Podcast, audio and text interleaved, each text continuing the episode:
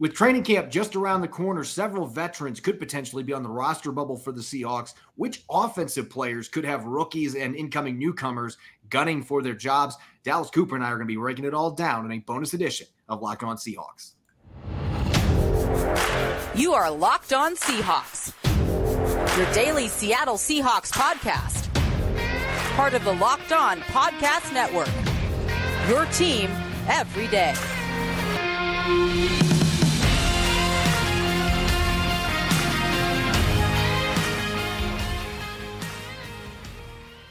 Greetings, 12. This is Corbin Smith, host of the Locked On Seahawks podcast, your daily Seahawks podcast, part of the Locked On Podcast Network, your team every day. Glad to be joined for this bonus episode by my co host, Dallas Cooper. And a special thanks to all the 12s out there, whether you are listening in Germany or you're listening nearby in Boise, Idaho. We greatly appreciate you making Locked On Seahawks your first listen five days a week. We're going to continue our training camp previews today, going to the tight end position. And we're also going to be talking about players on the hot seat, offensive side of the football as we draw closer to training camp. Without further ado, let's get to it. Now, for your lead story here on this bonus episode of Locked On Seahawks. In the past, the Seahawks have had several big name veterans that have received a pink slip at the end of training camp. Sometimes they've been surprising, sometimes they've been predictable. But veterans coming into training camp have to be keeping a close eye in the rearview mirror because there's always incoming rookies. You get all the excitement about draft picks, the undrafted players coming in, free agent signings. And when those players join the team, they're going to be gunning for playing time. That can leave veterans a bit susceptible. And this year, no different, Dallas, on both sides of the football. There's certainly going to be some veterans on the offensive side of the football that could be on the hot seat, a little bit on the roster bubble heading into training camp. And I'm going to dish the mic to you first here. And we're talking about bubble players on offense. And I'm going to admit, I actually had a kind of hard time with this one because I feel like the offense, most of the veterans that are on the roster, it feels like their spot is pretty well set. But there are a couple position groups where you can make some strong arguments for a few players that have been on the team the last couple years that they might not necessarily be a lock to be on this football team when they play the Rams in week one. And let's go into the running back position first, especially talking about rookies. The position that was drafted twice in this past draft was running back, Zach Charbonnet and Kenny McIntosh, which unfortunately puts DeeJay Dallas in an unfortunate spot where he's on the hot seat now. He was kind of re- regulated to that third down passing down role, and he was fighting time last season with Homer now, this time, the Seahawks are bringing in two backs that have experience with passing down rules in Zach Charbonnet and Kenny McIntosh, especially McIntosh. And again, this is really unfortunate as Dallas had a successful season last year, mm-hmm. averaging over five yards a carry. He showed the ability to actually be a back that can get some touches in the NFL, and a team could really use him. And he's a special teams ace, whether it's coveraging, whether it's returning, he's done it all and he's been on all facets of the team and that's invaluable with a lower depth piece on the roster but he is on the hot seat being that there is multiple names that are coming into that position and another guy is joey hunt now this might be an interesting one for seattle fans as not much people will be thinking that he will make the roster and it's going to be tough because olu olu oluwatimi is going to be coming in from university of michigan Seahawks fans are extremely excited about that. And not only that, Evan Brown coming in from the Lions is going to be a huge pickup at the center spot. But Evan Brown also has the ability to play guard. So injuries are always going to be a question mark. And Joey Hunt, with he's been in Seattle twice now. This is his second stint. He's been in the NFL yep. for six seasons now, over half a decade. He brings the grit and the toughness that you would want in a backup lineman and a guy that you just want as a rotation piece. Now, is he really going to get rotation snaps? Probably not. But he could be somebody that could potentially make the roster and is on that edge due to his position, or not his positional versatility, but due to other people on the interior line's positional versatility. Yeah, Oluwatimi is a center exclusively. So if you end up in a position where he wins that starting job and then the Seahawks are not happy at right guard, they slide Evan Brown to right guard. I would think in a game that Brown would move to center if Oluwatimi got banged up and they would sub in Haynes or Bradford. But you do raise a really valid point. Joey Hunt has started quite a few games in the NFL the Seahawks know what he can bring to the table. They know what his limitations are, but he is a very sound leader in the trenches. He's a good communicator. He played with a broken fibula the year that he started in place of Justin Britt. I mean, the guy is tough as nails. He's undersized. Again, there's limitations, but that would maybe be an avenue for him to get on his football team. But he is definitely a veteran on the hot seat. And I think Dallas, unfortunately, again, as you mentioned, we talked about this a few times the show. I'm a big fan of DeeJay Dallas, and I think he plays the game the right way. And he catches the football like a receiver. He's improved in pass protection. He's one of their best special teams players. That would be the reason I still think that he has a really good chance to make this football team. But unlike last year, where I felt like he was a lot going in, I think with Kenny McIntosh and Zach Charbonnet, particularly McIntosh, because he has those receiver skills, second in the country for running backs last year receiving yardage he is a guy that can really be a weapon in the passing game, and he's an underrated pass protector. So if McIntosh wins a third down role, Seattle might not carry more than three backs on their 53 man roster. But I think Dallas's ability to play in special teams is going to help him. For my two players on the hot seat, I'm going to start with the guy that's on the hot seat because he hasn't been available. And that is Dee Eskridge. He's got big time talent, and we saw it some this offseason. He had his first offseason in Seattle where he participated the entire time. He was healthy. He was explosive. He was making plays on the practice field. If that translates to training camp and he's able to stay healthy, that's a big if because he's had a lot of issues staying on the field. But if he can stay healthy, this is still a guy that's a 4 3 40 yard dash guy. He has amazing explosiveness. He can win downfield. He has different skills than Jackson Smith-Njigba who can win vertically downfield, but that's not really his game. Dee Eskridge can take the top off of defense. We just haven't been able to see it because he can't get in a rhythm because he's constantly been banged up and he's had extended stays on injured reserve. He's had extended stays where he's been out with concussions.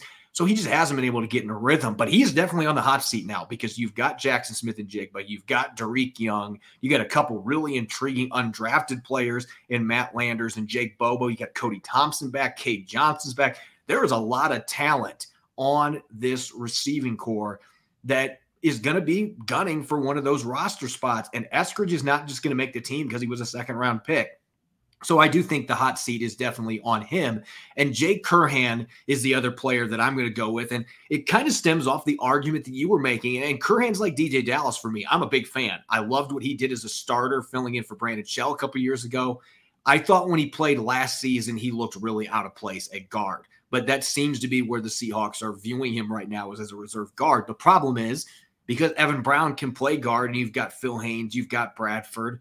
I just don't know that there is necessarily going to be a spot. It is possible that the Seahawks could keep just four interior offensive linemen and they may keep only three tackles. And if they do that, Jake Curhan is the odd man out because Stone Forsythe is going to be the backup tackle. He's going to be your swing tackle. And then you've got in the interior, You've got Oluwatimi Brown. You might keep five interior guys, and you're still not going to have a spot for Jake Curhan. So I don't know necessarily that his spot is safe. In fact, I would say that right now I'm starting to wonder if maybe he is on the wrong side of the bubble just because of a numbers game and the fact that they are probably going to be playing him a lot inside. And that is not his natural position. He is better off at tackle, but there are some athletic limitations there that Stone Forsythe does not have. And he is better suited to play both tackle positions. So I, I would say that Eskridge and Curhan are probably the two players that I think, for different reasons, are potentially going to be on the hot seat and on the wrong side of the roster bubble. They're going to have to have strong training camps to ensure that they are on this roster. This bonus episode of Locked On Seahawks is brought your way by FanDuel. Take your first swing at betting Major League Baseball on FanDuel and get 10 times your first bet amount in bonus bets up to $200. That's right. Just bet 20 bucks or you'll land and you'll land $200 in bonus bets, win or lose. That's 200 you can spend betting everything from the money line to the over under to who you think is going to hit the first home run. It's all in the app that's safe, secure, and super easy to use. Plus, when you win, you can get paid instantly. There's no better place to bet on Major League Baseball than FanDuel, America's number one sports book. So sign up today and visit fanduel.com slash locked on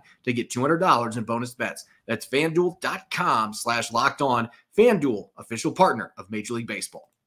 You're listening to the bonus edition here of Locked On Seahawks. I'm your host, Corbin Smith. Glad to be joined for today's show by my co host, Dallas Cooper. And a special thanks to all the 12s out there. We greatly appreciate you making Locked On Seahawks your first listen five days a week. For our everydayers out there, we'll have our Blue Friday episode coming tomorrow. I'll be joining Nick Lee. We'll continue our Forecast Friday series with Ken Walker, the third on offense, and Bobby Wagner coming back to Seattle on defense. You won't want to miss a jam packed episode. Let's continue our training camp preview it's hard to believe, Dallas, but we are just a little over two weeks away from report day in Seattle. And, and, knock on wood, this is not a bad thing, but this has felt like an off season that has moved quicker than normal. And that is a good problem to have. But training camp is going to be here before we know it. And the Seahawks have a number of talented players on offense. And one position group that maybe isn't getting talked about as much right now is the tight end position. And it's interesting because I don't know that there was a trio of tight ends when you're looking at all around games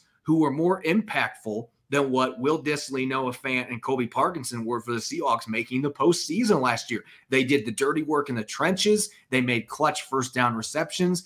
They made some clutch touchdown catches. And The numbers maybe weren't gaudy, but as an entire group, over a thousand receiving yards between the three of them. They even got a touchdown from Tyler Mabry, and yet with Jackson Smith-Njigba now entering the mix, another stud running back and Zach Charbonnet. I mean, there's one football on the field. I just don't know necessarily that the production is going to be able to match the talent in this position group. And that to me is the essential question. Is the production going to be able to match the talent? Because I think it's going to be tricky to do that unless there's some injuries other positions, just because I don't know how many targets are actually going to go to these tight ends.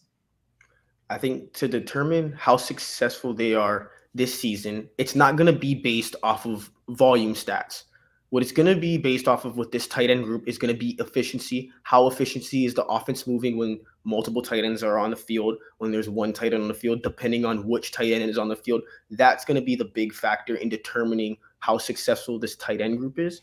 But going back to how important they were this past season and how impactful they were, and you were right, Corbin, it is arguably no team in the league that could say that three tight ends were impactful and as impactful as the Seahawks trio.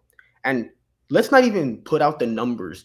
Let's go back to the first game of the year against the Denver Broncos when nobody thought the Seahawks had any chance last season at the playoffs. Now, what started and gave Seattle hope for the season? What started that whole first game?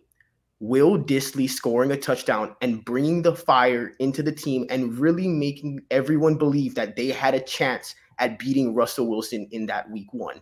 And they did. And that set precedence for the entire season.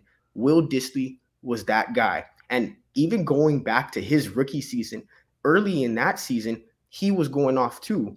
Will Dissly has consistently, when healthy, been a great player and a great receiver the health is the biggest question mark and how much potential he really has because of the now speed is not as big of a factor and everything else. But also let's factor in a guy like Noah Fant who tied in, tied his career high with four touchdowns. Now Corbin, I don't think the volume stats are going to be that great, and because as you said, there's only going to be one ball. But in terms of efficiency, I think this tight end group is going to be top five in the league. I think that they still could be in terms of talent. I just think that the national narrative is not going to match that because the numbers aren't there. And that's what people are going to look at. But these tight ends, all three of them, I really we can say all four. Tyler Mabry is a capable player, but he has not been able to get onto the active roster consistently because of the three players that we just mentioned. But Colby Parkinson is the player in this group that I still think has the highest ceiling. And I know Noah Fant is more athletic ran a 4 or 5 coming out of Iowa. He was a first round pick, and he can do a lot of really cool things as a receiver. You can move him all over the place. But when you have a six seven target that can run like a gazelle and has soft hands like Colby Parkinson does, I mean, this guy had no drops last year. And I just think he is the one player in this group. When I look at where these tight ends can really have an impact that shows up on the stat sheet, it's the touchdown department. And Colby Parkinson, in specifically, he is the one that I look at the size and the mismatch that he creates for linebackers, corners, safeties, you name it. He's too quick for most linebackers and he's too big for most corners and safeties. And so that is a matchup problem that I don't feel like they have exploited enough. I didn't think they did it last year. I feel like he should be one of Geno's go to targets when they are inside the 20s because that gives them a chance to get a touchdown. Just let him high point the football. There are very few guys in the league that are going to be able to defend that. So I really look at this entire group, but Parkinson being the headliner, I don't think the receptions are going to be there compared to a lot of their peers because there's just not going to be a lot of targets, and that's going to limit the receiving yardage. I don't know there's going to be a lot of big plays from this group, though Parkinson and Fant can stretch the seam, and sometimes Dissly can really surprise you doing that too. He just kind of sneaks out there. I just think defenses don't expect he can win downfield, and then oh, he just beat us and he's wide open. But all three of these guys can create those plays. But I think that the category, the stat where the impact may be noticeable is being touchdown vultures. And maybe that takes away from DK Metcalf, Tyler Lockett, and Jackson Smith-Njigba. And maybe the running backs don't get as many touchdowns. I could see the tight ends having more productivity when they are inside the 20s this year, which that would be a big win for the Seahawks because that was one of the things on offense last year that they weren't as efficient at finishing inside the 20s. Get your tight ends involved, and that's going to open things up for the rest of your offense. So that really, to me, is a wild card. How many touchdowns does this group score? I don't expect a ton of receptions in terms of volume. I don't expect volume and receiving yards, but I could see a surprising number 12, 13, 14 touchdowns between these three guys just because of the talent they bring to the table and the fact that the Seahawks struggled there last year. Feels like that's a way they could really improve their red zone attack. I think they definitely can. And I think a lot of that does depend on the running game as well. Is the rushing attack going to be successful in short yardage scenarios? This past season, they were not successful, and that was a really big problem, which is also, I think, a huge factor in why they chose Charbonnet. But I do agree with you where if there is a volume stat that is going to show, it's going to be the touchdowns. And as you said, it's going to be Parkinson, six foot seven. That is reminiscent of Gronk's size. Six foot seven does not come around the league too often. Jimmy Graham as well, who was also formerly in a Seattle jersey. That should re- remind Seattle fans all too well of him. And Parkinson just has that that ceiling that you were talking about. None of the other tight ends on the roster really have it. And honestly, going even to the receiving room, none of the other receivers really are a threat in the red zone like Parkinson is. The soft hands, the size, he has everything you're looking for. They just need to take advantage of that. Yeah, they've got to scheme it. That's really what it boils down to. And Geno, I feel like last year there were a few times he wanted to pull the trigger to Colby Parkinson, but he wasn't quite sure if the window was there.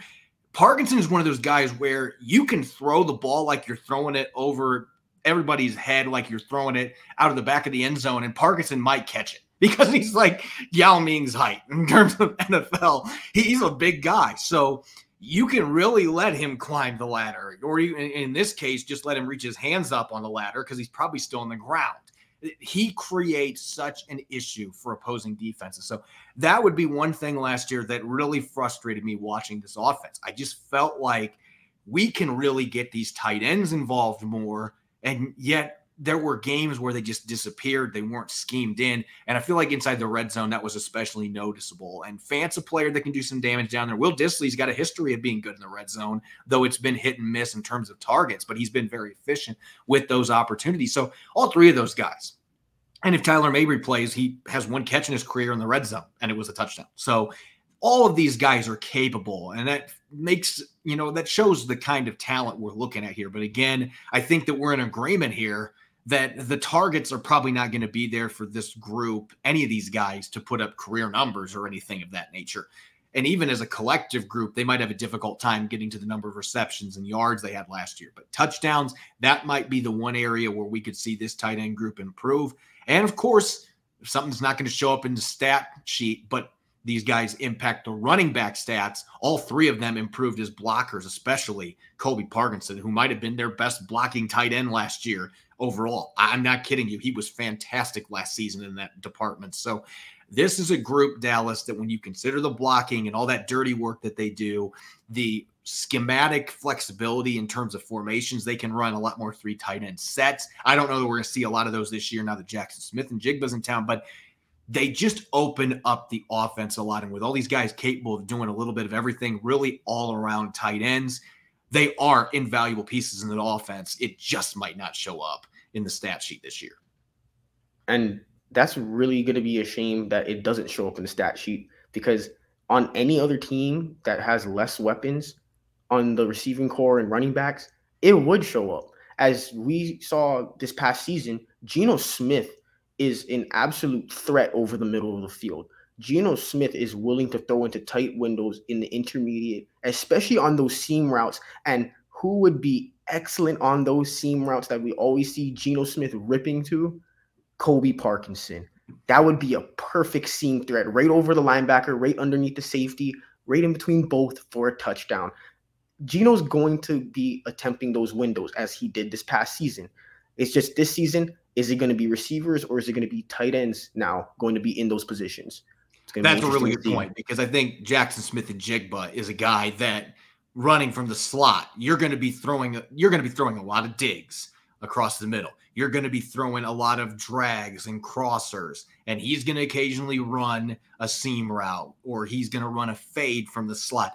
He will do that sometimes, but I do wonder if that is going to impact the tight end targets because he's going to be getting some of those receptions in the same areas of the field that the tight ends did that last year. So that is a really good point. But we can agree it's a talented position group. It's a group that isn't going to probably get the acclaim that it deserves because they're going to be doing a lot of things that don't show up on the stat sheet. Might not have the best receiving numbers individually or as a unit, but collectively, this group is still going to be very important for the Seahawks' success to be able to score a lot of points this year and meet their expectations of maybe making a deep playoff run. This would be a group that would be heavily involved in making that happen. As always, you can follow me on Twitter, Corbin Smith NFL. You can follow Dallas at Dallas C. Cooper. Subscribe and follow Locked On Seahawks on YouTube or wherever you listen to podcasts to ensure you don't miss a single episode. Coming up tomorrow, I'll be joined by Nick Lee. The two of us for Blue Friday will continue our Forecast Friday series, looking at Ken Walker III and Bobby Wagner. Plus, we'll be dishing out our rankings for the Seahawks defensive position groups. Should be a fun episode. You won't want to miss it. Thanks for listening in. Enjoy the rest of your Thursday. Go Hawks.